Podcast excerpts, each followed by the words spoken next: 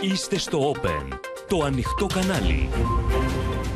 Κυρίες και κύριοι, καλησπέρα σας. Είμαι ο Νικό Τραβελάκης και πάμε να δούμε μαζί τα νέα της ημέρας στο κεντρικό δελτίο ειδήσεων του Open που αρχίζει αμέσως τώρα. δέκα μέτρα Μητσοτάκη από τη Θεσσαλονίκη. Ενισχύσει σε ευάλωτους και χαμηλοσυνταξιούχους, θέρμανση και στέγη. Σε κλειό συγκεντρώσεων τα εγγένεια της ΔΕΘ, στο πόδι τρεις χιλιάδες πεντακόσιοι αστυνομικοί. Νέο μοντέλο για τους λογαριασμούς ενέργειας, χωρίς οριζόντια επιδότηση, κριτήρια και πριμ ανάλογα με την κατανάλωση. Και επίσημα βασιλιάς ο Κάρολος, πανηγυρική τελετή, αναφορές στην Ελισάβετ και εξομολόγηση για τους φόβους του. Πώς απέκλεισαν τη Μέγκαν από τα ανάκτορα λίγο πριν πεθάνει η Ελισάβετ. Έκαναν έξι μήνες πρόβες θανάτου, αποκαλύπτει στο Open ο Έλληνας σεφ της βασίλισσας. Όχι στον εκβιασμό Ερντογάν, λέει η Ουάσιγκτον και προειδοποιεί την Τουρκία για νέες κυρώσεις αν αγοράσει ρωσικά όπλα. Για προέλαση αστραπή στο Χάρκοβο μιλά το Κίεβο, εκενώνουν νοικισμούς οι Ρώσοι.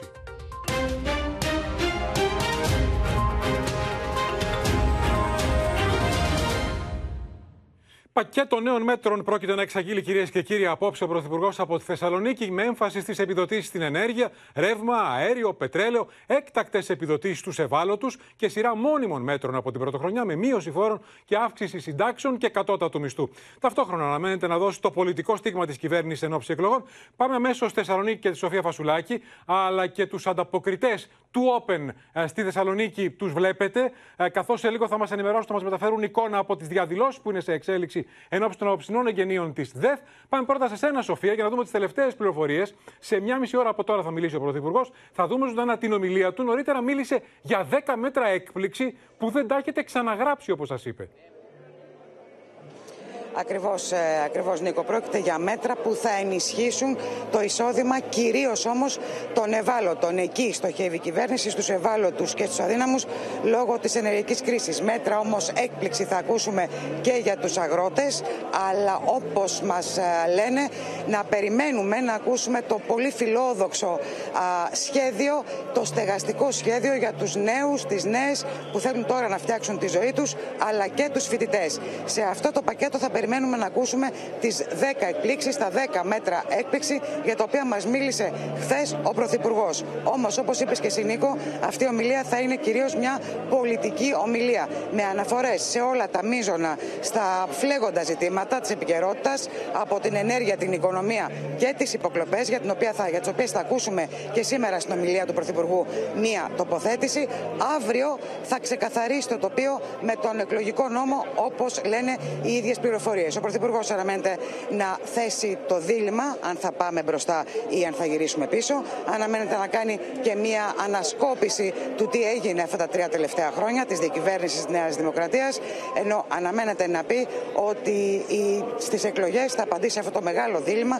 Ο μόνος που μπορεί να δώσει απάντηση είναι ο ελληνικός λαός, Νίκο. Τώρα, ε, είπες ότι αύριο θα τοποθετηθεί για τον εκλογικό νόμο. Σήμερα θα κάνει αναφορά στις υποκλοπές. Να δούμε. Έχει τεράστιο ενδιαφέρον και η αποψινή του ομιλία και η αυριανή του συνέντευξη. Είναι όλα ανοιχτά. Πριν προχωρήσουμε, πάμε να δούμε συγκεκριμένα τις τελευταίες πληροφορίες για τα μέτρα που θα εξαγγείλει απόψε ο Πρωθυπουργός, Σοφία. Τα μέτρα θα πρέπει να σου πω καταρχήν, Νίκο, ότι θα πάνε, θα εκτείνονται από το δύο χιλιάδες είκοσι δύο μέχρι το δύο χιλιάδες είκοσι τέσσερα. Λοιπόν, ξεκινάμε. Πάμε να τα δούμε, πάμε τα, να δούμε τα άμεσα. Πάμε να δούμε τα άμεσα μέτρα. Οριζόντια επιδότηση στο ρεύμα. Έχουμε πει ωστόσο ότι αναμένεται να έχουμε και κίνητρα. Αναμένεται να δούμε ποια θα είναι αυτά. Έχουμε σε λίγο αναλυτικό ρεπορτάζ, γιατί αλλάζει όλο το μοντέλο. Ναι.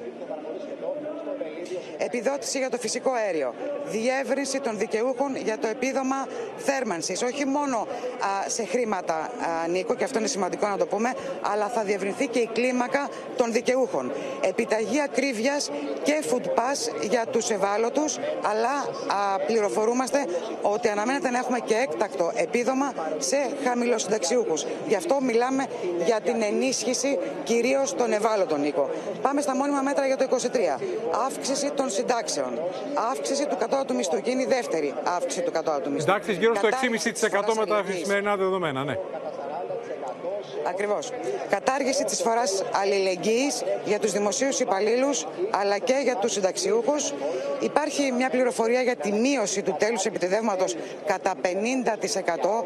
Ωστόσο, ακόμα ε, αυτό, Νίκο, δεν, έχει, δε, δεν είναι καθαρό αν τελικά θα γίνει ή δεν θα γίνει αυτό το μέτρο, αν θα εξαγγελθεί τελικά ή όχι. Μιλώ για τη μείωση του τέλους επιτεδεύματος. Υπάρχει εισήγηση, γι' αυτό είναι πολύ σημαντικό να το πούμε, Νίκο, για ξεπάγωμα των τριετιών. Αυτό είναι ένα πάρα πολύ σημαντικό μέτρο, εάν γίνει τελικά, το οποίο, Νίκο, θα ενισχύσει πολύ, όπως καταλαβαίνεις, τα, ε, το επίδομα των εργαζομένων. Μιλώ ξανά, επαναλαμβάνω, για την κατάργηση, το, για το ξεπάγωμα των τριετιών. Πάμε τώρα να δούμε και το τελευταίο μέτρο, Στέγη. Το οποίο θα ξεκινήσει από τον επόμενο κιόλας μήνα, και μιλούμε για τη στέγη. Νίκο, για τη στέγη στους φοιτητές, για τη στέγη στα νέα ζευγάρια. Υπάρχουν και πληροφορίες που λένε ότι αυτό το σχέδιο θα εκτείνεται και για μεγαλύτερες ηλικίες, για ζευγάρια μεγαλύτερων ηλικιών. Μένει πια να ακούσουμε την ομιλία του Πρωθυπουργού, η οποία θα ξεκαθαρίσει όλα τα θέματα. Τώρα, αυτό που είδαμε είναι το περίγραμμα. Θα δούμε σε ποιο βαθμό θα δώσει περισσότερα στοιχεία, διότι έρχεται και συμπληρωματικός προϋπολογισμός. Το Fuel Pass δεν το είδαμε, διότι αυτή τη στιγμή δεν προκρίνεται ε, κουπόνι για τα καύσιμα, με δεδομένο ότι το μεγάλο πρόβλημα είναι στους λογαριασμούς ε, ρεύματος, ηλεκτρικού και στο πετρέλαιο θέρμανσης. Θα δούμε σε λίγο ζωντανά την ομιλία του Πρωθυπουργού από το Open, άρα θα έχουμε τις περισσότερες απαντήσεις. Θα επανέλθουμε για οτιδήποτε νεότερο. Φυσικά θα ξαναπάμε στη Θεσσαλονίκη να δούμε τι γίνεται με τις διαδηλώσεις γύρω από το Βελίδιο, καθώς σε λίγη ώρα ε, έχουμε τα εγγένεια. Πρώτα, να παρακολουθήσουμε το ρεπορτάζ από την πρωινή περιοδία του Πρωθυπουργού στα περίπτερα της ΔΕΘ. Οι προβολείς έπεσαν κυρίως όταν κάθισε στη θέση του πιλότου εικονικά ενός εφ τριάντα πέντε ο Κυριάκος Μητσοτάκης. Μωράς δε ζητήσεις και γενεολογίας και έρης και μάχας νομικάς περίστασο. Τις πύλες της άνοιξε η Διεθνής Έκθεση Θεσσαλονίκης, με τον Κυριάκο Μητσοτάκη να επισκέπτεται τα περίπτερα με ιδιαίτερο κοινωνικό και αναπτυξιακό ενδιαφέρον. Στο περίπτερο του Υπουργείου Εθνικής Άμυνας, τον Πρωθυπουργό υποδέχθηκαν ο Νίκος Παναγιωτόπουλος και ο αρχηγός ΓΕΘΑ Κωνσταντίνος Φλώρος. Ο Κυριάκος Μητσοτάκης, αφού ενημερώθηκε από τους άνδρες των ενόπλων δυνάμεων, είδε τους προσομοιωτές των εφ τριάντα πέντε που αναμένεται να αποκτήσει η χώρα μέχρι το δύο χιλιάδες είκοσι οκτώ, αλλά και τον Ραφάλ. Ο Πρωθυπουργός είπε ένα μεγάλο ευχαριστώ στους πυροσβέστες για την προσφορά τους και στη συνέχεια παρακολούθησε άσκηση απεγκλωβισμού ομήρων από τρομοκράτες.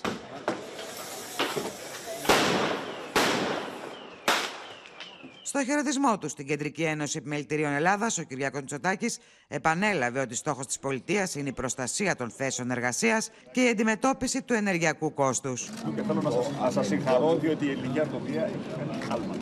Ο Πρωθυπουργός ενημερώθηκε από τον Θάνο Πλεύρη για το πρόγραμμα του Υπουργείου Υγείας. Μέχρι το τέλος του χρόνου όλοι οι Έλληνες θα έχουν για πρώτη φορά δωρεάν προσωπικό γιατρό. Δεν θα πληρώνουν τίποτα, δεν θα τους περιορίζουμε σε τίποτα. Τιμόμενη χώρα στην ογδοηκοστή έκτη Διεθνή Έκθεση Θεσσαλονίκης, τα Ηνωμένα Αραβικά Εμιράτα, στα περίπτερα των οποίων ο Πρωθυπουργός έδειξε ιδιαίτερο ενδιαφέρον.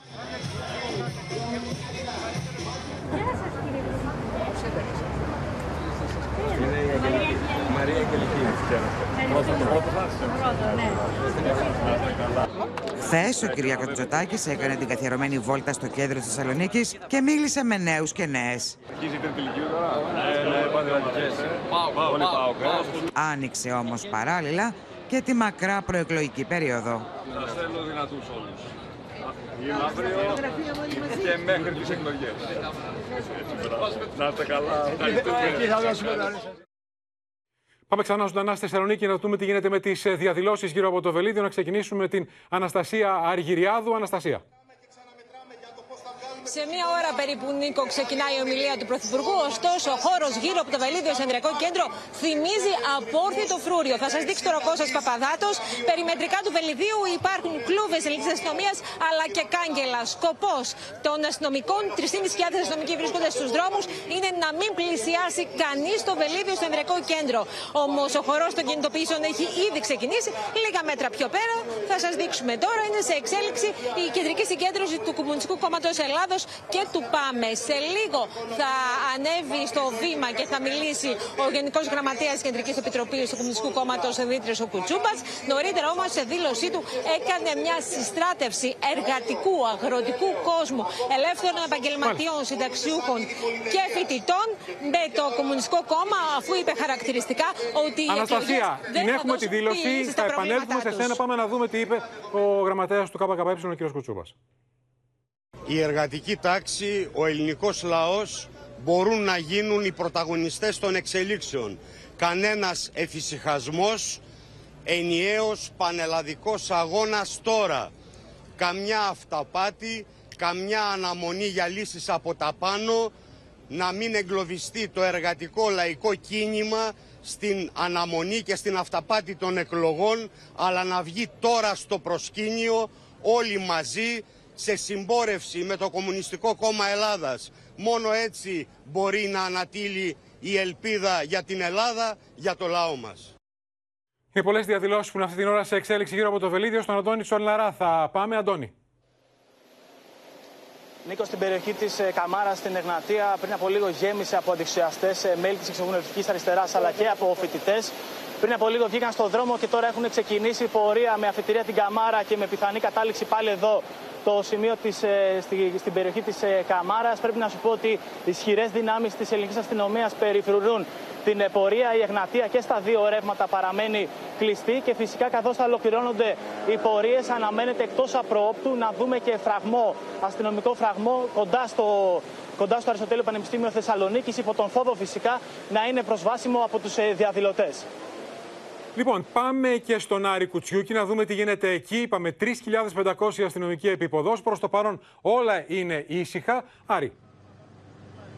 Πολύ ισχυρή αστυνομική παρουσία, Νίκο, και εδώ, δίπλα στο Δημαρχείο που βρισκόμαστε. Όπως μπορείτε να δείτε και εσείς, πάρα πολλές κλούβες έχουν σχηματίσει έναν μεγάλο φραγμό προκειμένου να μην επιτρέψουν σε διαδηλωτές να κινηθούν προς το Βελίδιο από την ανατολική του πλευρά, από την τρίτη Σεπτεμβρίου. Σε μικρή απόσταση προς τη θάλασσα, αριστερά από τις κλούβες, είναι σε εξέλιξη δύο ακόμη συγκεντρώσεις. Το άγαλμα του Μεγάλου Αλεξάνδρου, ένα κάλεσμα του κόμματος Έλληνες για την Πατρίδα, στο οποίο μέχρι πριν από λίγο είχαν ανταποκριθεί περίπου διακόσια άτομα. Και στο Λευκό Πύργο, ένα κάλεσμα από υγειονομικούς σε αναστολή και αντιεμβολιαστές, χωρίς μαζική συμμετοχή μέχρι πριν από λίγο. Λοιπόν, είναι η βραδιά της Θεσσαλονίκης απόψε. Παραμένουμε σε ζωντανή σύνδεση με όλα τα σημεία που είδατε, κυρίες και κύριοι. Για οτιδήποτε νεότερο θα διακόπτουμε τη ροή του δελτίου μας για να σας ενημερώνουμε. Οι πολίτες περιμένουν με αγωνία τις απόψινες εξαγγελίες Μητσοτάκη, καθώς όλα δείχνουν ότι ο φετινός χειμώνας θα είναι ο πιο δύσκολος των τελευταίων ετών και για την Ελλάδα και για όλη την Ευρώπη εξαιτίας της πρωτοφανούς ενεργειακής κρίσης. Είναι χαρακτηριστικό ότι επτά στους δέκα, όπως έδειξε έρευνα της Άλκο για τη ΓΕΣΕ, κόβουν και από τα απαραίτητα γιατί δεν μπορούν να τα βγάλουν πέρα, ενώ υπάρχουν λίστες αναμονής πια για καυσό. Τόσο σταθερός ο μισθός και τόσο πολύ η αύξηση. Πώς να τα βλέπω, χάλια. Πάρα πολύ δύσκολα. Δηλαδή. Έχουμε κόψει τα πάντα. Παίρνουμε δάκρυα βασικά. Η κολλημένη μισή σε συνάρτηση με την τρελή κούρσα των ανατιμήσεων σε όλα τα προϊόντα, ακόμα και στα είδη πρώτης ανάγκης, φέρνουν τους εργαζομένους στα όρια τους, όπως προκύπτει από δημοσκόπηση της ΓΕΣΕΕ. Στην ακρίβεια, ή θα πρέπει κάπως να κόψει το ΦΠΑ από τα προϊόντα όλα και τις βενζίνες και να μειώσει και τα καύσιμα, δεν ξέρω, με τους ειδικούς φόρους. Και βέβαια γενναίες αυξήσεις του μισθού των εργαζομένων. Την ώρα που ο πληθωρισμός παραμένει πάνω από το έντεκα τοις εκατό, οι εργαζόμενοι περιορίζουν την κατανάλωσή τους στα απολύτως απαραίτητα. Σύμφωνα με τη ΓΕΣΕΕ, οι επτά στους δέκα μειώνουν τις αγορές τους για να τα βγάλουν πέρα. Για τους έξι στους δέκα εργαζόμενους, οι αυξήσεις στους μισθούς είναι μονόδρομος. Μιλάω για σούπερ μάρκετ, βενζίνη κτλ. Δηλαδή έξοδα που δεν μπορείς να αποφύγεις, ας πούμε. Οπότε αυξήσεις τους μισθούς και παρέμβαση, ώστε να σταματήσει κάποια στιγμή αυτό το πράγμα. Αλλιώς. Οι ενισχύσεις που δίνει η κυβέρνηση, οι οποίες κινούνται σε δική κατεύθυνση, μπορούν να καλύψουν το σύνολο των προβλημάτων τα οποία αντιμετωπίζουν τα νοικοκυριά. Κανείς δεν το πιστεύει αυτό. Άρα η αύξηση των μισθών μέσα από την υπογραφή κλαδικών συμβάσεων εργασίας. Σύμφωνα με τη ΓΕΣΕΕ, οι μισθοί παραμένουν παγωμένοι για τους οκτώ στους δέκα εργαζόμενους, ενώ οι μισοί εργάζονται υπερορίες χωρίς να αμείβονται για αυτές. Η ακρίβεια στην ενέργεια στρέφει όλο και περισσότερους στην αγορά καυσόξυλων, με τα χαρτάκια από τις παραγγελίες να γεμίζουν τα γραφεία των εμπόρων, οι οποίοι υποστηρίζουν πως το χειμώνα θα υπάρχει έλλειψη. Μιλάμε για λίστες αναμονής είκοσι πέντε με τριάντα ημερών. Μετά το μεγαλύτερο πρόβλημα, ακόμα μεγαλύτερο, θα είναι στη διαθεσιμότητα. Ήμουν σε, δια, σε ένα μήνα, δύο-τρεις εβδομάδες, αναλόγως βέβαια έχει πάρα πολλές παραγγελίες. Σειρά τηλεοπτικών σποτ με τα οποία επιχειρεί να αποδομήσει τα επιχειρήματα του Πρωθυπουργού έδωσε στη δημοσιότητα ο ΣΥΡΙΖΑ. Οι Έλληνες λοιπόν πληρώνουν πλέον λιγότερους φόρους παντού. Μίλησε για φόρους ο Πρωθυπουργός. Λίγο πριν από τις εξαγγελίες Μητσοτάκη έγινε γνωστή μια τρανταχτή περίπτωση φοροδιαφυγής. Ο Βασίλης Πανός θα μας ενημερώσει. Σε πασίγνωστη ψαροταβέρνα στο Κολονάκι που έχει ε, καταστήματα σε όλη την Ελλάδα, μια πολύ μεγάλη αλυσίδα. Ποιο ήταν το κόλπο, γιατί μιλούμε για ένα πρόστιμο μαμούθ και μια φοροδιαφυγή τεράστια, Βασίλη. Έβγαλαν λαβράκι, για να μην πω το ψάρι, που είναι ακριβώς το όνομα της ψαροταβέρνας. Ναι. Ας μην το πούμε καλύτερα, ναι, γιατί θα, ουσιαστικά θα δείξουμε ποια είναι την ψαροταβέρνα. Αυτό που πρέπει να πούμε όμως είναι ότι όλα καταλήγουν σε ένα κοινό παρονομαστή. Γιατί έχουμε δείξει πολλές ειδήσεις ανάλογες το τελευταίο διάστημα σε ένα παράνομο λογιστικό που εγκαθίσταται στα συστήματα αυτών των επιχειρήσεων, είτε είναι εστιατόρια είτε είναι ξενοδοχεία, και τα βοηθούν να μπορούν να φοροδιαφεύγουν. Τι έκανε λοιπόν η συγκεκριμένη επιχείρηση από το δύο χιλιάδες δεκαπέντε μέχρι σήμερα, που είχε και ως αποτέλεσμα φυσικά το πρόστιμο μαμούθ. δεκαπέντε είπες. Από το δύο χιλιάδες δεκαπέντε. Από το δύο χιλιάδες δεκαπέντε, ναι, ναι. Από το δύο χιλιάδες δεκαπέντε λοιπόν μέχρι, σήμερα, μέχρι το δύο χιλιάδες είκοσι που έλεγξαν οι εφοριακοί, τι εντόπισαν? Ότι ο συγκεκριμένος επιχειρηματίας έκοβε μόνο προσωρινές αποδείξεις και έδινε στους πελάτες του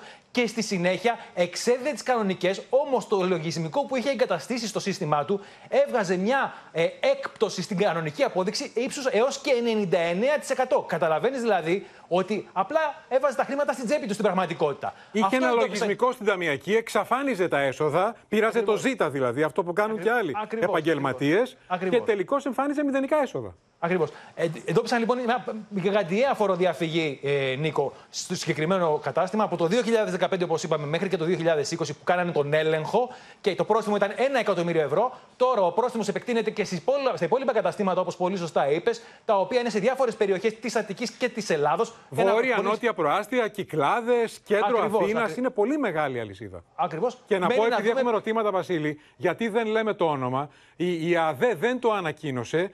Επικαλούμενοι τα προσωπικά δεδομένα και τον σχετικό νόμο. Εάν υπήρχε η ανακοίνωση, φυσικά και θα λέγαμε το όνομα αυτής της πασίγνωσης ε, ψαροταβέρνας. Ναι, Βασίλη. Ε, βέβαια, λέω, έτσι ακριβώς είναι. Δεν μπορούμε να το πούμε, μιας και δεν υπάρχει ανακοινωμένο από την, στην, από την ανεξάρτητη αρχή δημοσίων εσόδων. Λοιπόν, αναφέρθηκε νωρίτερα σε αυτό ο Πρωθυπουργός από τη Θεσσαλονίκη. Ευχαριστούμε, Βασίλης Πανέ, και είπε ότι όποιος κλέβει την εφορία, όποιος κλέβει το κράτος, στην πραγματικότητα κλέβει τους άλλους πολίτες. Τώρα, η κατάσταση πιο δύσκολη είναι στους λογαριασμούς του ρεύματος. Εκεί, μετά το φιάσκο στη Σύνοδο των Υπουργών Ενέργειας, που απέτυχαν χθες να καταλήξουν σε, σε οποιοδήποτε άμεσο μέτρο, η κυβέρνηση αλλάζει το μοντέλο επιδότησης. Τέλος, μάλλον από τον Οκτώβριο, στην οριζόντια επιδότηση. Θα δούμε στο ρεπορτάζ του Στέφανου Σίσκου τι αλλάζει. Οι βασικές αρχές είναι δύο. Όποιος έχει μείωση δεκαπέντε τοις εκατό σε σχέση με προηγούμενες καταναλώσεις θα έχει μεγαλύτερη επιδότηση, και όσο λιγότερο ρεύμα καίει κάποιος και αέριο, τόσο μεγαλύτερη επιδότηση θα έχει. Μηχανισμό κλιμακωτών επιδοτήσεων στους λογαριασμούς ενέργειας με κίνητρα για μείωση της κατανάλωσης ετοιμάζεται να παρουσιάσει η κυβέρνηση. Το νέο μοντέλο επιδοτήσεων που θα αφορά τόσο τους λογαριασμούς ρεύματος όσο και αυτούς του αερίου, όπως προανήγγειλε ο Υπουργός Ενέργειας Κώστας Κρέκας, θα προβλέπει πως η κρατική έκπτωση θα αυξάνεται όταν επιτυγχάνονται στόχοι εξοικονόμησης.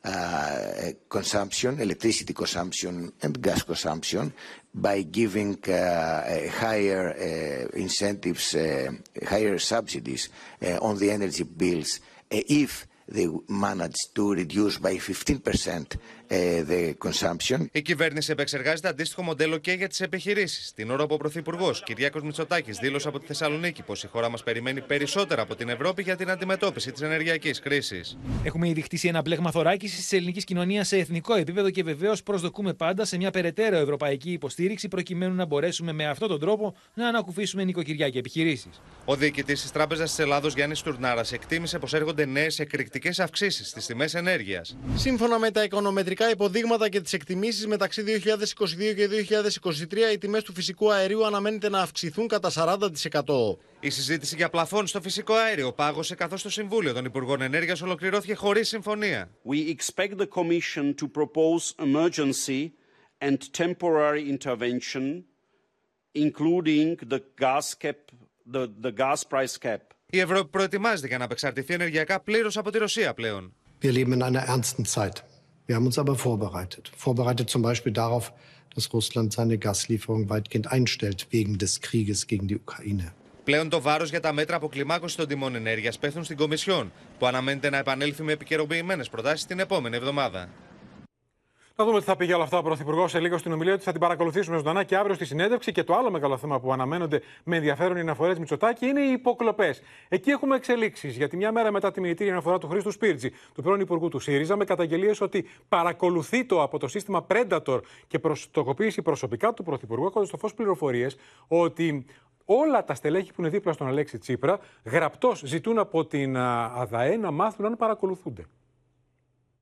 Η καταγγελία του Χρήστου Σπίρτζη για παγίδευση του κινητού του, με τον ίδιο μάλιστα σύνδεσμο που είχε σταλεί ως μήνυμα και στον Νίκο Ανδρουλάκη αλλά και στον δημοσιογράφο Θανάση Κουκάκη, ανοίγει νέο κεφάλαιο στην κόντρα των τηλεφωνικών παρακολουθήσεων. Αν δεν μπορούν να ελεγχθούν οι λόγοι εθνικής ασφάλειας, τότε μπορούν να παρακολουθούν τους πάντες με μία μόνο φράση, με μία έγκριση και μία αιτιολόγηση στο σκοτάδι. Η φράση είναι λόγοι εθνικής ασφάλειας. Ξενίζει λίγο το γεγονός ότι συζητάμε ένα μήνα για αυτό το θέμα και ξαφνικά ε, οποιοδήποτε μπορεί να θυμηθεί κάτι το οποίο το ήξερε από το παρελθόν, αλλά το ανασύρει τώρα για δημιουργία, Υπουργέ...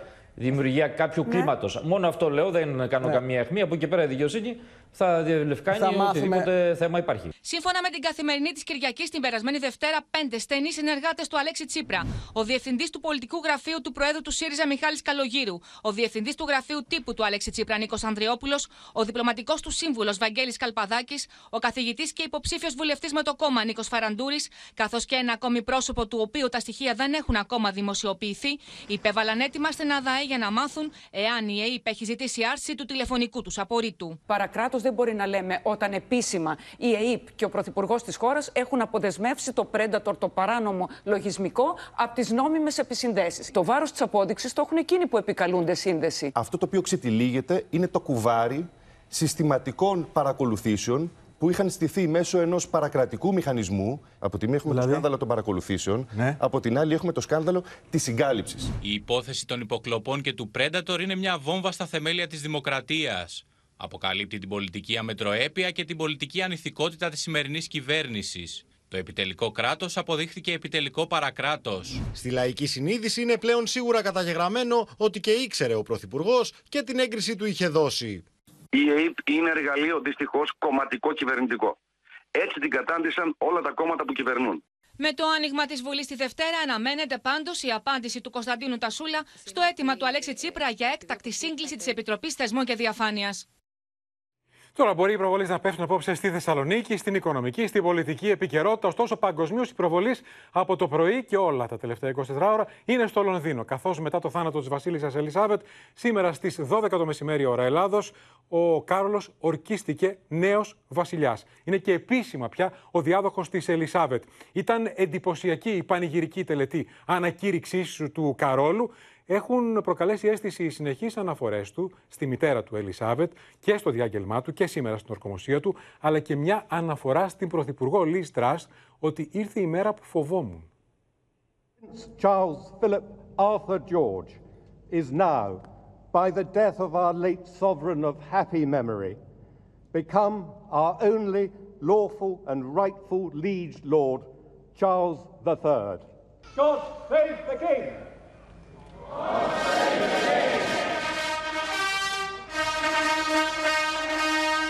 Ο Κάρολος ανακηρύσσεται και επίσημα βασιλιάς Κάρολος ο Τρίτος σε μια τελετή που μεταδίδεται τηλεοπτικά για πρώτη φορά στα χρονικά. Αμέσως ηχούν κανονιοβολισμοί. Λίγο νωρίτερα ο Κάρολος είχε ανακηρυχθεί επίσημα βασιλιάς από το Συμβούλιο Διαδοχής. Εκείνος, ο γιος του Βίλιαμ και στη συνέχεια η σύζυγός του Καμίλα υπογράφουν την ανακήρυξη.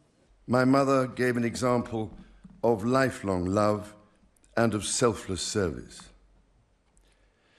My mother's reign was unequaled in its duration, its dedication and its devotion. Even as we grieve, we give thanks for this most faithful life. Three cheers for His Majesty the King. Hip hip, hooray! Hip hip, hooray! Hip hip, hooray!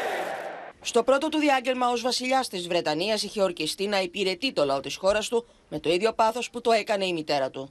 To my darling mama, as you begin your last great journey, to join my dear late papa. I want simply to say this. Thank you. Μόλις οι κάμερες σταματούν να γράφουν το μήνυμα του Καρόλου, φτάνει στο Buckingham η πρωθυπουργός Λιζ Τρας για την πρώτη της ακρόαση με τον Κάρολος ως βασιλιά.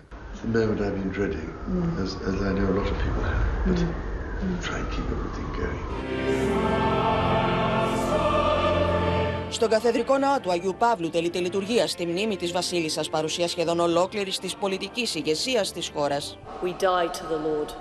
So then, whether we live or whether we die, we are the Lord's. Στο τέλος της λειτουργίας ακούγεται για πρώτη φορά και η νέα εκδοχή του εθνικού ύμνου με τη φράση God save the King, ο Θεός σώζει το βασιλιά.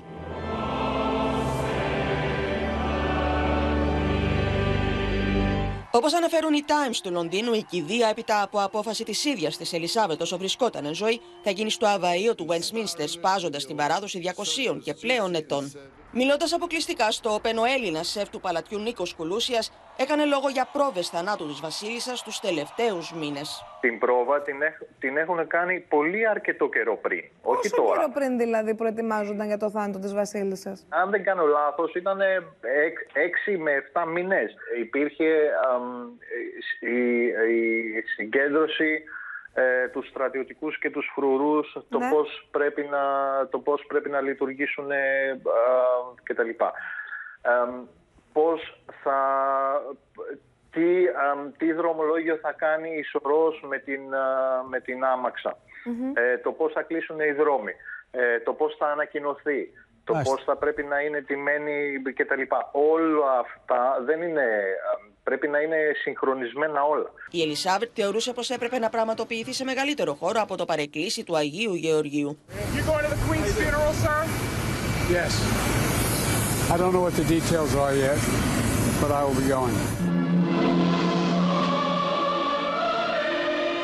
Ήταν μόλις είκοσι ένα ετών όταν το χίλια εννιακόσια εξήντα εννέα ο Κάρολος χρηστήκε πρίγκιπας της Ουαλίας από τα χέρια της μητέρας του βασίλισσας Ελισάβετ.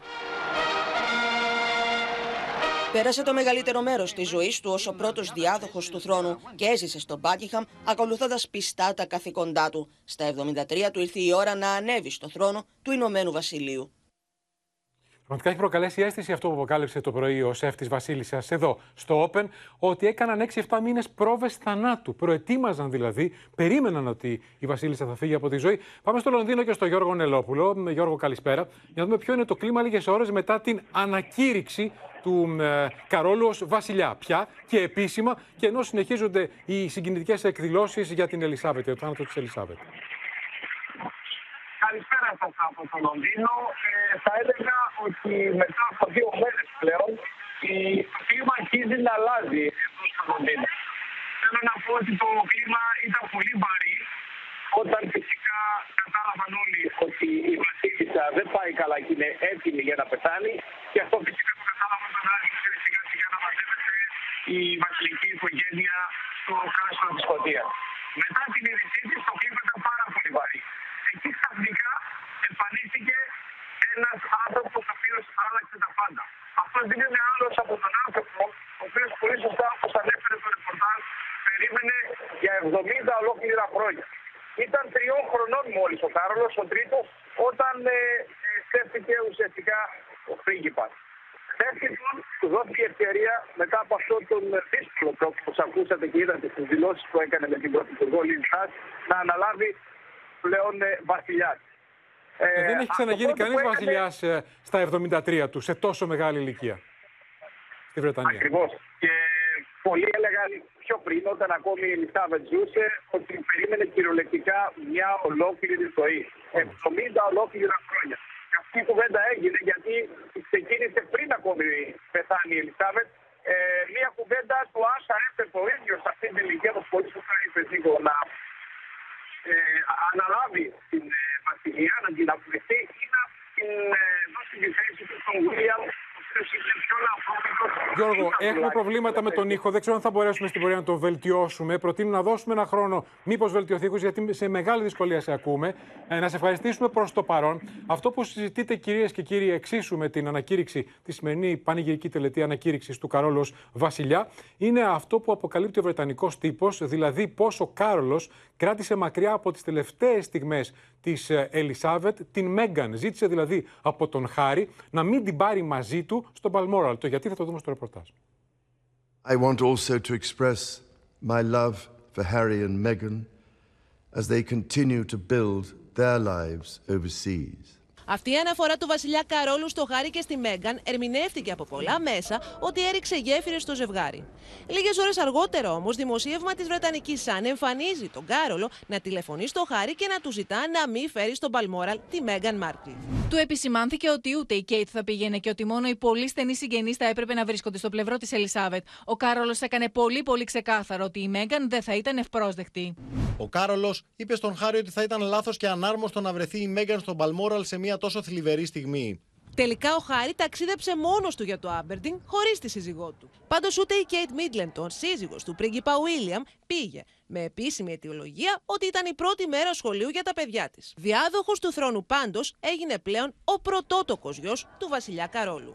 Today, I am proud to create him Prince of Wales, with Catherine beside him. Our new Prince and Princess of Wales will, I know, continue to inspire and lead our national conversations. Μετά το θάνατο της Ελισάβετ, το ενδιαφέρον επικεντρώνεται στο εάν οι σχέσεις του ανακτόρου με το ζευγάρι θα βελτιωθούν. Cracks in the royal armor first began to show early last year when Prince Harry and his wife Meghan Markle quit royal life. You literally cut me off financially. Your family cut you off? Yeah. In the first half, the first quarter of twenty twenty. But I've got what my mum left me. And without that, we would not have been able to do this. Η συνέντευξη της Μέγκαν Μάρκελ στην Όπρα είχε προκαλέσει εισάλλο, καθώς είχε αποκαλύψει πως το παλάτι ανησυχούσε για το χρώμα του γιου της Άρτσι. He won't be given security. He's not going to be given a title. And also concerns and conversations about how dark his skin might be when he's born. What? Σύμφωνα με κάποιους πάντως, ο βασιλιάς Κάρολος πληγώθηκε όταν διαταράχθηκαν οι σχέσεις του με το γιο του. Harry's been at war with his father. I was told earlier this week Charles is heartbroken by what's been going on with his son, and he doesn't understand it. Τώρα, μετά το θάνατο της βασίλισσας Ελισάβετ, όσοι τη γνώρισαν έχουν από μια ιστορία να διηγηθούν για το πόσο απλή ήταν, πόσο ανθρώπινη, αλλά και για το χιούμορ της. Χιούμορ που έδειξε έως την τελευταία στιγμή, όταν στα εβδομήντα χρόνια, στον εορτασμό, στο τελευταίο Ιωβιλέο, δέχτηκε να συμμετάσχει σε ένα κλιπάκι ασυνήθιστο για βασίλισσα με τον αρκούδο Πάντινγκτον για να μοιραστούν την αγάπη τους για τη μαρμελάδα. Για αυτή την αγάπη, τη μαρμελάδα Σίκο, μίλησε το πρωί ο σεφ της βασίλισσας εδώ στο Open, αλλά η πιο σπαρταριστή ιστορία είναι αυτή που αφηγείται ο σωματοφύλακάς της, θα τον δείτε μπροστά στις κάμερες, για δύο Αμερικανούς τουρίστες που δεν την είχαν γνωρίσει.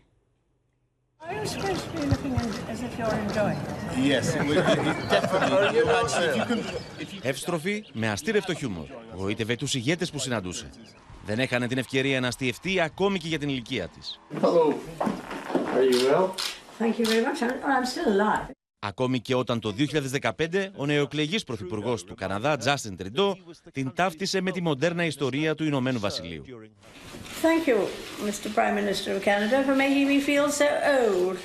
Αγαπούσε την ύπαιθρο και τα πικνίκ. Η πρώην πρωθυπουργός της Μεγάλης Βρετανίας θυμάται ένα από αυτά που ήταν παρούσα. Καθώς μετέφερε σε ένα πιάτο ένα τυρί, της έπεσε κάτω.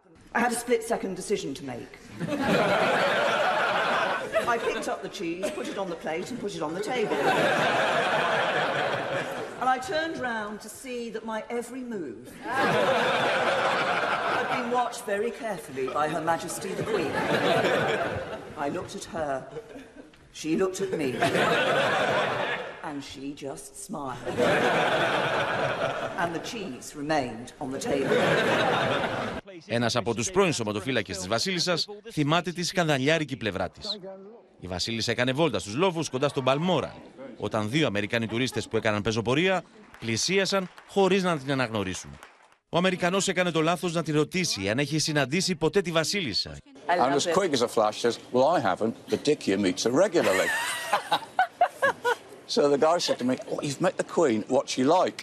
And because I was with her a long time and I knew I could pull a leg, I said, oh, she can be very cantankerous at times, but she's got a lovely sense of humor.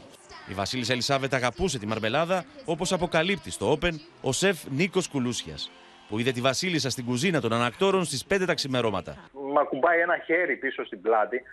Ε, σκιάχτηκα βέβαια και μου λέει, ε, μπορώ να έχω λίγο μαρμελάδα σίκο, ε. I always keep one for emergencies. So do I. καταπληκτικό του σωματοφύλακα είναι ότι οι τουρίστες δεν τη γνώρισαν, ζήτησαν να βγουν φωτογραφία με το σωματοφύλακα και στο τέλος τους είπε: θέλετε να βγείτε φωτογραφία και με αυτή την κυρία? Και οι τουρίστες είπαν να βγούμε. Και όταν έφυγαν, η Βασίλισσα είπε στο σωματοφύλακα: θέλω να δω όταν πάνε στην Αμερική και δείξουν τη φωτογραφία καμαρώνοντας ότι είναι με το σωματοφύλακα και μετά πούν και βγάλαμε και μια κυρία και τους πούν: είστε τρελοί, αυτή είναι η Ελισάβετ. Είχε καταπληκτικό χιούμορ. Λοιπόν, πάμε στα ελληνοτουρκικά, κυρίες και κύριοι, για να δούμε το νέο μήνυμα που έστειλε νωρίτερα από τη Θεσσαλονίκη στον Ερντογάν ο Υπουργός Εθνικής Άμυνας. Τον Ερντογάν, ο οποίος εκτοξεύει τη μία πολεμική απειλή μετά την άλλη σε βάρος της πατρίδας μας, αλλά και το μήνυμα από την Ουάσιγκτον στην Άγκυρα, καθώς μετά την εξαγγελία Ερντογάν ότι θα συναντηθεί και με τον Μπάιντεν αλλά και με τον Πούτιν, οι Αμερικανοί έβαλαν φρένο στα εφ δεκαέξι και για άλλη μια φορά διεμήνησαν ότι θα υπάρξουν νέες κυρώσεις αν η Τουρκία προχωρήσει σε προμήθεια νέων ρωσικών πυράβλων ες τετρακόσια. Μήνυμα αποτροπής έστειλε στην Άγκυρα ο Υπουργός Άμυνας Νίκος Παναγιωτόπουλος, τονίζοντας τις συμμαχίες που έχει χτίσει η Ελλάδα στην ευρύτερη περιοχή της Μεσογείου, αλλά και την ισχύ των ελληνικών ενόπλων δυνάμεων. Η Ελλάδα, όποιοι και αν το θέλουν, όποιοι και αν δεν το θέλουν, θα γίνεται δυνατότερη. Η Ελλάδα θωρακίζεται και θα συνεχίσει να θωρακίζεται για να αισθάνονται όλοι οι Έλληνες και όλοι οι Ελληνίδες ε, ασφαλείς. Τέσσερις λέξεις: ισχυρή άμυνα, ισχυρή Ελλάδα. Την ίδια ώρα το State Department, απαντώντας σε ερώτηση του Μιχάλη Γνατίου, προειδοποίησε για νέες κυρώσεις εάν η Τουρκία προχωρήσει σε νέες αγορές ρωσικών οπλικών συστημάτων. Οποιασδήποτε τέτοιες συναλλαγές θα μπορούσαν να υπόκειται σε κυρώσεις κάτσα, ξεχωριστές και επιπλέον από αυτές που έχουν ήδη επιβληθεί. Μόλις χθες, ο Τούρκος πρόεδρος με δηλώσεις του εκβίαζε τις ΗΠΑ ότι αν δεν πάρει τα εφ δεκαέξι θα αγοράσει μαχητικά από άλλες χώρες. Sevk etmesin. Yani farklı yollardan kastım dünyada savaş uçaklarını satan yer sadece Amerika değil. İngiltere satıyor, Fransa satıyor, Rusya satıyor her yerden. Η Αθήνα παρακολουθεί όλες τις τουρκικές κινήσεις και ενδυναμώνει τις συμμαχίες της στην περιοχή. Όπως αποκάλυψε το Open, Ελλάδα και Αίγυπτος ετοιμάζονται τις επόμενες ημέρες να υπογράψουν διμερή συμφωνία για κοινές επιχειρήσεις έρευνας και διάσωσης μέσα στην οριοθετημένη περιοχή της ΑΟΣ των δύο χωρών. Η συμφωνία που έκανε η Ελλάδα με την Αίγυπτο για την έρευνα διάσωση mm-hmm. είναι πιο, συμφω... πιο ε, σημαντική από τη συμφωνία για την οριοθέτηση. Επειδή θα εφαρμοστεί στο πεδίο. Αυτή στην ουσία ακυρώνει το τουρκολιβικό μνημόνιο. Η Άγκυρα όμως συνεχίζει να προκαλεί σε όλα τα επίπεδα και το τουρκικό Υπουργείο Εξωτερικών έθεσε ξανά θέμα τουρκικής μειονότητας στη Θράκη με αφορμή την εκλογή Φιάσκο του ψευδομουφτή που είχε μηδαμινή συμμετοχή. Αναμένουμε από την Ελλάδα να σεβαστεί τα θρησκευτικά δικαιώματα και ελευθερίες της τουρκικής μειονότητας Δυτικής Θράκης, τα οποία διασφαλίζονται από τις διεθνείς συμφωνίες και τους διεθνείς κανόνες ανθρωπίνων δικαιωμάτων, ιδιαίτερα τη συνθήκη ειρήνης της Λοζάνης. Είναι άξιον απορίας σε ποια διάταξη της συνθήκης της Λοζάνης, την οποία συστηματικά παραβιάζει η Τουρκία, αναφέρεται ότι οι μουφτίδες της μουσουλμανικής μειονότητας Θράκη εκλέγονται. Αναμένουμε από την τουρκική πλευρά να μας υποδείξει το συγκεκριμένο άρθρο. Τούρκοι προκαλούν σε όλα τα μέτωπα, από τη Θράκη ως τα νησιά. Πάμε να δούμε τα νεότερα, ξεκινώντας από τη Γεωργία Γαρατζιώτη. Γεωργία, καλησπέρα. Και την αυριανή περιοδία που ξεκινά αύριο, μάλλον, η πρόεδρος της Δημοκρατίας Κατερίνα Σακελαροπούλου από τη Χάλκη. Θα καταλήξει στο Καστελόριζο. Έτσι, ναι, Νίκο, αύριο η πρόεδρος της Δημοκρατίας μεταβαίνει στη Χάλκη. Τη Δευτέρα θα επισκεφθεί τη Ρόδο για το συμπόσιο για το δίκαιο της θάλασσας. Και την Τρίτη, μαζί με τον Υπουργό Άμυνας, θα επισκεφθούν το Καστελόριζο για την επέτειο απελευθέρωσης του νησιού. Σε όλο αυτό το επιθετικό και ανθελληνικό κλίμα που ακούσαμε, που επικρατεί στην Τουρκία, οι ελληνικές ενόπλες δυνάμεις παραμένουν σε ετοιμότητα, παρακολουθούν όλες τις τουρκικές κινήσεις και είναι έτοιμες να αντιμετωπίσουν κάθε σενάριο κλιμάκωσης στο πεδίο από τον Εύρο έως και το Καστελόριζο. Η πολεμική αεροπορία, Νίκο, όπως μου έλεγαν, γνωρίζει καλά τις κινήσεις των Τούρκων πριν καν απογειώσουν τα μαχητικά τους και παίρνει τα αντίστοιχα μέτρα. Πηγές του Πενταγώνου μου έλεγαν χαρακτηριστικά ότι περιμένουν ότι οι Τούρκοι το αμέσως επόμενο διάστημα θα αυξήσουν την ένταση στον ουρανό του Αιγαίου με μαζικές παραβιάσεις με οπλισμένα μαχητικά και θα επιχειρούν υπερπτήσεις σε ελληνικά νησιά που βρίσκονται στο κεντρικό Αιγαίο, στα όρια του εικοστού πέμπτου μεσημβρινού. Η Αθήνα, ωστόσο, Νίκο, έχει αποφασίσει ότι θα τηρήσει σκληρή γραμμή τόσο σε επίπεδο ρητορικής όσο και στο πεδίο. Οι πολεμικές μοίρες σε Λίμνο, Σκύρο και Καστέλη στην Κρήτη έχουν αυξήσει το επίπεδο εγρήγορσης, με τους υπτάμενους να έχουν πάρει σαφείς εντολές. Εφόσον απαιτηθεί, θα λοκάρουν και πάλι τα τουρκικά μαχητικά. Πρέπει να λάβουμε υπόψη μας ότι ο Ερντογάν τις τελευταίες μέρες μιλά για στρατιωτικές επιχειρήσεις, ουσιαστικά τον ρωτούν και δεν το διαψεύδει. και ταυτόχρονα μιλά και για νησιά υποκατοχή. Να σε ευχαριστήσουμε, Γεωργία Καρατζιώτη. Πάμε τώρα στην Κωνσταντινούπολη, στη Μαρία Ζαχαράκη. Καθώς πριν ακόμα φτάσει η Μαρία, καλησπέρα, η πρόεδρος της Δημοκρατίας στη Χάλκη και μετά στη Ρόδο και στο Καστελόριζο έχουν αρχίσει να αντιδρούν, ξαναλέω, για μια επίσκεψη της Προέδρου της Δημοκρατίας στα ελληνικά δωδεκάνησα, έχουν αρχίσει να αντιδρούν τα τουρκικά μέσα ενημέρωσης. Ναι, ήδη τη χαρακτηρίζουν, Νίκο, πρόκληση. Δεν έχει φτάσει ακόμη στα δωδεκάνησα. Αύριο ξεκινάει η κυρία Σακελαροπούλη, πρόεδρος της Δημοκρατίας, την περιοδία της στα δωδεκάνησα.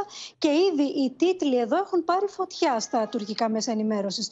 Νέα πρόκληση από την Ελλάδα. Η Ελληνίδα πρόεδρος έρχεται στα νησιά κάτω από τη μύτη μας.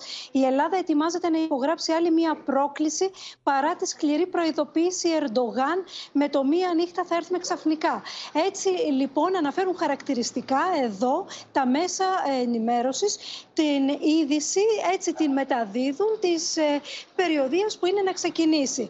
Και την ίδια ώρα όμως ε, η Τουρκία από την άλλη πλευρά διαφημίζει με κάθε τρόπο, θα λέγαμε, το καμάρι της που είναι τι, τα μη επανδρομένα αεροσκάφη της. Αυτή τη φορά ήταν η σειρά του γαμπρού του Τούρκου Προέδρου, του Σελτσούκ Μπαϊρακτάρ, για τον οποίο μάλιστα να πω, Νίκο, ότι ακούγονται και φήμες ότι προαλήφεται για διάδοχος του Ερντογάν στην πολιτική μετά, το, μετά τον Αλ Μπαϊράκ που τελικά δεν ευωδόθηκε αυτή η διαδοχή. Ο Σελτσούκ Μπαϊρακτάρ λοιπόν, ο εγκέφαλος της τουρκικής βιομηχανίας των ντρόουν εδώ, σχολίασε ότι τα μη επανδρομένα που ξεκίνησε να φτιάχνει η Ελλάδα δυστυχώς είναι, λέει, ακόμη σε αρχικό στάδιο, δεν έχουν αυτή την τεχνολογία την εξελιγμένη που έχει η Τουρκία και γι' αυτό το λόγο η Τουρκία είναι ανάμεσα στις τρεις καλύτερες χώρες οι οποίες ε, έχουν αναπτύξει ε, μη επανδρομένα αεροσκάφη και επίσης οι τουρκικές ένοπλες δυνάμεις της Τουρκίας είναι η νούμερο ένα στον κόσμο και πάλι, οι οποίες έχουν καταφέρει να προσαρμόσουν με τελειότητα Μαρία. τα ντρόουν σε πολέμους. Μαρία Ζαχαράκη, να σε ευχαριστήσουμε. Σε επιφυλακή η Ελλάδα λοιπόν από τον Εύρο ως τα νησιά, ειδικά στον Εύρο μετά τα τελευταία fake news της Άγκυρας γιατί ήθελε τετρακόσιους μετανάστες σε μια ελληνική νησίδα που δεν υπήρχαν ποτέ. Στη μάχη του Εύρου επιστρατεύονται και υπερσύγχρονα νέα drones. Η νέα γενιά τεχνητής νοημοσύνης, η οποία επιτρέπει στην χρήση του χασίνου. Ο Υπουργός Μετανάστευσης και Ασύλου Νότης Μηταράκης παρουσιάζει στην ογδοηκοστή έκτη ΔΕΘ τα νέα drones, τα οποία μέσα από το πρόγραμμα Reaction αναμένεται να ενισχύσουν σημαντικά το δίχτυ προστασίας του Εύρου και όχι μόνο. Χρησιμοποιεί τη νέα γενιά τεχνολογίας με αλγορίθμους, ώστε να μπορούμε είτε με μονομένα drones είτε mini drones να ελέγχουν επιτηρούμενες περιοχές και με χρήση τεχνητής νοημοσύνης να βρίσκουν στόχους ενδιαφέροντος. Με την εναέρια επιτήρηση δύσβατων σημείων, τα drones μπορούν να στέλνουν άμεσα υλικό, το οποίο με τεχνητή νοημοσύνη αναλύεται για γρήγορη αντιμετώπιση κινήσεων στην ελληνοτουρκική μεθόριο. Έχουν τη δυνατότητα να καλύψουν εκατοντάδες τετραγωνικά χιλιόμετρα και σε συνδυασμό με την εφαρμογή του σχεδίου Ακρίτας θωρακίζουν την ασφάλεια των συνόρων. Η επέκταση του φράχτη σε όλο το μήκος του ποταμού αποτελεί μια πολύ σημαντική ενέργεια της ελληνικής κυβέρνησης για να γίνει πλήρως απροσπέλαστο το χερσαίο σύνολο της χώρας μας. Και όλα αυτά την ώρα που η Τουρκία φαίνεται πως προχωρά στην κλιμάκωση του σχεδίου νησίδες στον Εύρο. Καθημερινές είναι οι αναφορές για μεγάλες ομάδες εγκλωβισμένων μεταναστών στο ποτάμι, οι οποίες τελικά δεν επιβεβαιώνονται. Στόχος, πιθανότητα να ελέγξουν τα αντανακλαστικά των ελληνικών δυνάμεων, αλλά και να στείλουν το μήνυμα ότι μπορούν να κάνουν τα στραβά μάτια ακόμη και σε μαζική κίνηση μεταναστών. Προφανώς και η απέναντι πλευρά θέλει να τεστάρει και τις αντιδράσεις μας, αλλά και τα αντανακλαστικά μας σε αυτές τις ειδήσεις ή τις πληροφορίες τις οποίες διοχετε, διοχετεύει ακόμη και επίσημα. Τώρα μπορεί να περνάνε εκατόν πενήντα άτομα την εβδομάδα, αλλά θα φτάσουν να, να περάσουν χίλια άτομα την εβδομάδα θα περνάνε, αν τα αφήσουμε έτσι. Η ελληνική πλευρά το τελευταίο διάστημα διαπιστώνει έντονη παρουσία στρατοχωροφυλακής και στρατού των Τούρκων κοντά στο ποτάμι, με τους διακινητές να κατευθύνουν τους μετανάστες σε περάσματα υπό την ανοχή ή και κάποιες φορές ακόμη και υπό την πίεση των Τούρκων. Στα πολλά μηχανότοπα της Ουκρανίας τώρα, κυρίες και κύριοι, φαίνεται ότι υπάρχει ανατροπή τις τελευταίες ώρες με τους Ουκρανούς όλο και πιο έντονα να μιλούν για επιχείρηση εξπρές, ειδικά στην περιοχή γύρω από το Χάρκοβο, για την ανακατάληψη περιοχών. Λένε ότι ανακατάλαβαν δύο πόλεις και τριάντα χωριά και στον Ντονέτσκ, αλλά επέλαση και στα νότια. Οι Ρώσοι ενισχύουν τις δυνάμεις τους. Πάμε να δούμε το ρεπορτάζ και αμέσως μετά ζωντανά συνδέσεις με όλα τα νεότερα. Από οικισμό σε οικισμό γύρω από το Χάρκοβο, Ουκρανοί στρατιώτες δίνουν μάχη για την ανακατάληψη εδαφών από τις ρωσικές δυνάμεις. Η Μόσχα φαίνεται πως ευνηδιάστηκε από την αντεπίθεση των Ουκρανών στην περιοχή και στέλνει ενισχύσεις, πυροβόλα όπλα, τεθωρακισμένα και στρατιώτες.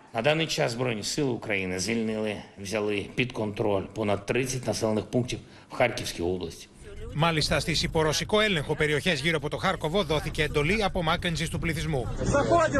Ουκρανοί αξιωματούχοι ανακοίνωσαν ότι ο στρατός ανακατέλαβε την πόλη Κουπιάνσκ και έχει περικυκλώσει την πόλη Ιζιούμ. Στην παρακλίγια που ελέγχουν από χθες, ύψωσαν την ουκρανική σημαία και έψαλαν τον εθνικό ύμνο.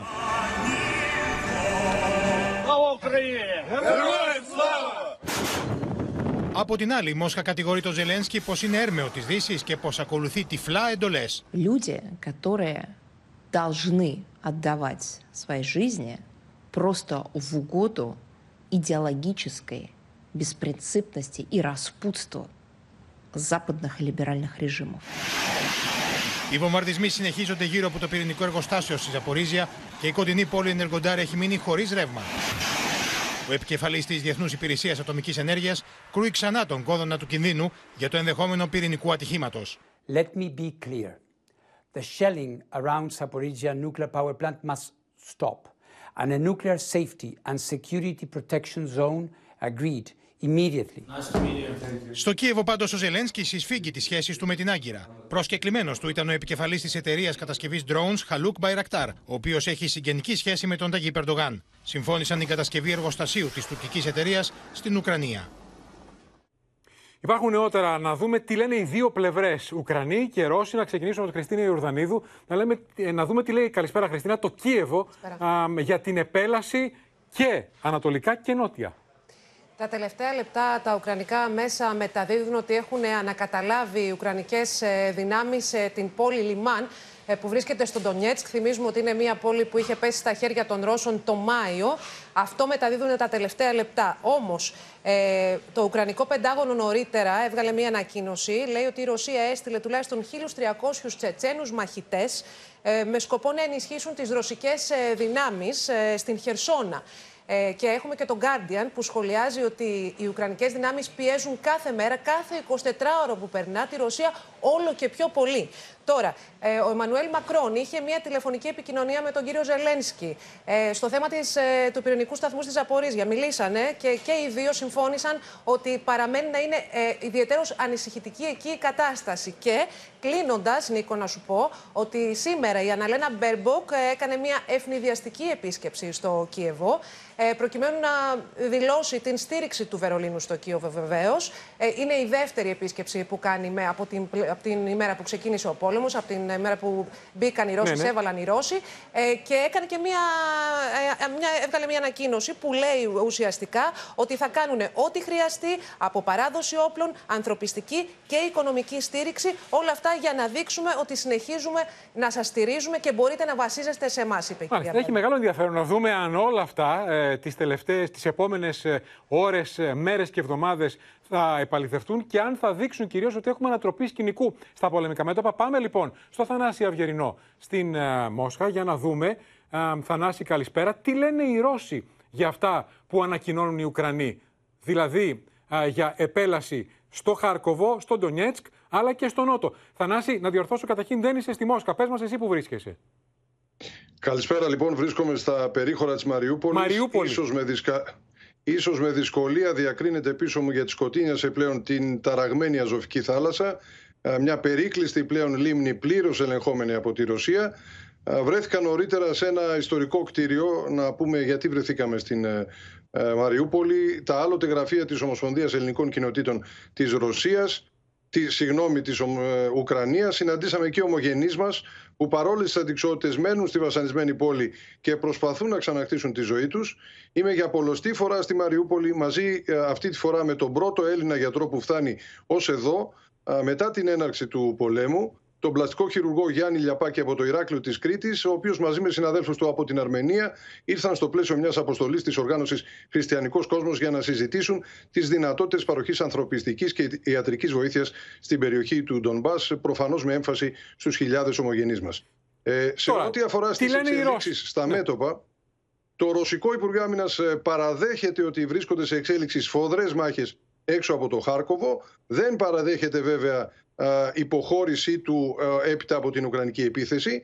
Ανακοίνωσε επισήμως ότι αποφάσισε την ανασύνταξη των δυνάμεών του στις περιοχές της Μπαλακλάγια και του Ιζιούμ, ώστε να ενισχύσει την προώθηση του συμμαχικού στρατού, όπως λέει, στην επαρχία του Ντονιέτσκ, παρά το ότι βέβαια τα ρωσικά κοινωνικά δίκτυα οργιάζουν αναπαράγοντας ουκρανικές και άλλες πηγές, παρουσιάζοντας την εξέλιξη αυτή ως αναγκαστική υποχώρηση μετά από ουκρανική επίθεση. Οι Ουκρανοί δεν μιλούν για υποχώρηση το... πάντως. Λένε ότι έχουν ανακαταλάβει πόλεις, χωριά, πόλεις, κλειδιά. Αυτό το αρνούνται οι Ρώσοι. Ε, μέχρι στιγμής οι Ρώσοι δεν έχουν παραδεχτεί τίποτε ως προς την απώλεια εδαφών. Ο Ίγκορ Κανασένκοφ δεν κάνει καμία αναφορά, ο επίσημος εκπρόσωπος του Ρωσικού Υπουργείου Άμυνας, για υποχώρηση ή ήττα των ρωσικών δυνάμεων. Ανακοίνωσε ότι αντιθέτως υπήρξαν σφοδρά χτυπήματα του ρωσικού πυροβολικού και αιματηρές απώλειες των Ουκρανών το τελευταίο τριήμερο. Η Μόσχα ανακοίνωσε για περισσότερους, μιλά για περισσότερους από δύο χιλιάδες νεκρούς Ουκρανούς στρατιωτικούς τις τελευταίες τρεις ημέρες, υπονοώντας ότι πραγματοποιούν απονενοημένες αντεπιθέσεις οι οποίες από τις ρωσικές δυνάμεις. Είναι γεγονός βέβαια ότι μέχρι σήμερα δεν είχαμε ακούσει ανακοινώσεις για τα μέτωπα του Χαρκόβου από την Μόσχα. Προφανώς ομολογείται ότι η ατμόσφαιρα πλέον α, είναι πολύ θερμή εκεί. Μάλιστα. Και γίνονται σφοδρές μάχες. Ο Θανάσης Αυγερινός ζωντανά από τη Μαριούπολη. Να σε ευχαριστήσουμε, Θανάση. Έχουν μεγάλο ενδιαφέρον οι εξελίξεις στα πολεμικά μέτωπα. Επιστρέφουμε εδώ, κυρίες και κύριοι, α, για να δούμε τις καταιγιστικές αντιδράσεις που προκαλεί η, η, το νέο χτύπημα Μητροπολίτη, αυτή τη φορά μετά τον Δοδόνης Χρυσόστομο, ο οποίος. Ο οποίος είπε ότι μια γυναίκα για να πέφτει θύμα βιασμού σημαίνει ότι το θέλει, χτύπησε και ο Παύλος Κοζάνης, ο οποίος από Άμβονος είπε ότι κυκλοφορούν νέα κορίτσια γυμνά ή μη γυμνά, υπενισόμενος ότι ευθύνονται αν πέφτουν θύματα βιασμού και στη συνέχεια, αν είναι και σε κατάσταση εγκυμοσύνης, δεν θα πρέπει να κάνουν άμβλωση, γιατί εκείνες ευθύνονται για ό,τι έπαθαν. Είναι θυελλώδης η αντιδράση και από γυναίκες και από άλλους μητροπολίτες, ενώ η Εκκλησία της Ελλάδος παραπέμπει στην προηγούμενη ανακοίνωσή της για τον Δοδόνης Χρυσόστομο. Και σήμερα γυρίζουν οι κόρες σας, οι εγγόνες σας, εξαρτή, μέσα στην πόλη, ή μη γυμνά, δεκατρία και δεκατέσσερα. Η αναφορά αυτή του Μητροπολίτη Κοζάνης Παύλου από Άμβονος στο πλαίσιο του κηρύγματος του κατά των αμβλώσεων, που εμέσως δικαιολογεί τους βιασμούς, ταράζει τα νερά ακόμη και στους κόλπους της Εκκλησίας. Το ίδιο και η τοποθέτηση του Μητροπολίτη Δοδόνης Χρυσοστόμου. Προσθέτω και τη δική μου συγγνώμη, ειλικρινά το λέω, ο συνεπίσκοπος, εάν σταθήκαμε αφορμή να πονέσουν άνθρωποι ως μοιόφιλε. Δεν υπάρχει τραγικότερη στιγμή από το βιασμό ενός ανθρώπου, μιας γυναίκας, και νομίζω ότι εκείνη την ώρα βιάζεται ολόκληρη η κοινωνία μας. Απαράδεκτες χαρακτηρίζουν οι γυναίκες και κυρίως οι νεαρές κοπέλες τις δηλώσεις ιεραρχών ότι ακόμη και ο βιασμός δικαιολογείται ή ότι οι ίδιες προκαλούν με τον ντύσιμό τους. Αλλιώς και οι γυναίκες στην Ανατολή, ας πούμε, που φοράνε πιο πολλά ρούχα και τέτοια, δεν θα βιαζόντουσαν. Το να φορέσω κάτι το οποίο δείχνει πιο πολύ δέρμα δεν σημαίνει σε καμία περίπτωση ότι έχω ποινές, το να με παρενοχλήσει κάποιος. Ο Μητροπολίτης προέβη και σε κατήχηση κατά των αμβλώσεων. Για τους φόνους που διαπράττονται σε εκατομμύρια παιδιά ανυπεράσπιστα μέσα στην πίκρα της μάνας. Δεν μπορούμε να μιλάμε πια με αφορισμούς. Mm. Δεν θα είναι ο παπάς ή ο δεσπότης παρών όταν αυτοί οι γονείς θα μεγαλώνουν αυτό το παιδί. Έχουμε κουραστεί από τα λόγια, από όπου και αν προέρχονται, γιατί τα λόγια δημιουργούν σύγχυση και πολλές φορές αδικούν και αυτούς που τα λένε και αυτούς που τα ακούν. Για την τοποθέτηση του Μητροπολίτη Κοζάνης, που δικαιολογεί τους βιασμούς στη σημερινή εποχή και υποστηρίζει την απαγόρευση των αμβλώσεων, κύκλοι της Ιεράς Συνόδου παραπέμπουν στην προσφάτως εκδοθήσα ανακοίνωση της Συνόδου, που περιέχει σαφείς διατυπώσεις. Αδιανόητες αναφορές και η τελευταία μάλιστα από Άμβονος, από τον ε, Παύλο Κοζάνης. Πάμε στο μέτωπο της εγκληματικότητας, καθώς κυρίες και κύριοι προκαλούν όλο και μεγαλύτερη ανησυχία σε γονείς και παιδιά οι αλλεπάλληλες επιθέσεις, κυρίως εδώ στο Λεκανοπέδιο, συμμοριών ανηλίκων ε, με θύματα άλλους ανηλίκους δεκατεσσάρων, δεκαπέντε, δεκαέξι, ακόμα και δώδεκα, σε μια παιδική χαρά στο Μαρούσι, με την απειλή μαχαιριού τους αρπάζουν από κινητά μέχρι το χαρτζιλίκι. Είναι αποκαλυπτική η μαρτυρία ενός δεκαεπτάχρονου στο Open απόψε στον Γιάννη Ρίγο, που έπεσε θύμα επίθεσης από άλλους ανηλίκους μέσα στο μετρό. Ένας δεκαεπτάχρονος έπεσε πριν από λίγες μέρες μέσα στο μετρό θύμα συμμορίας ανηλίκων που ήθελαν να τον ληστέψουν. Με τη συγκατάθεση των γονιών του μίλησε στο Open για την περιπέτεια που έζησε. Ήμουνα μέσα στο μετρό, περίμενα να έρθει και με πλησίασαν δύο, δύο άτομα τα οποία ο ένας ήταν αρκετά μεγαλός όμως για την ηλικία του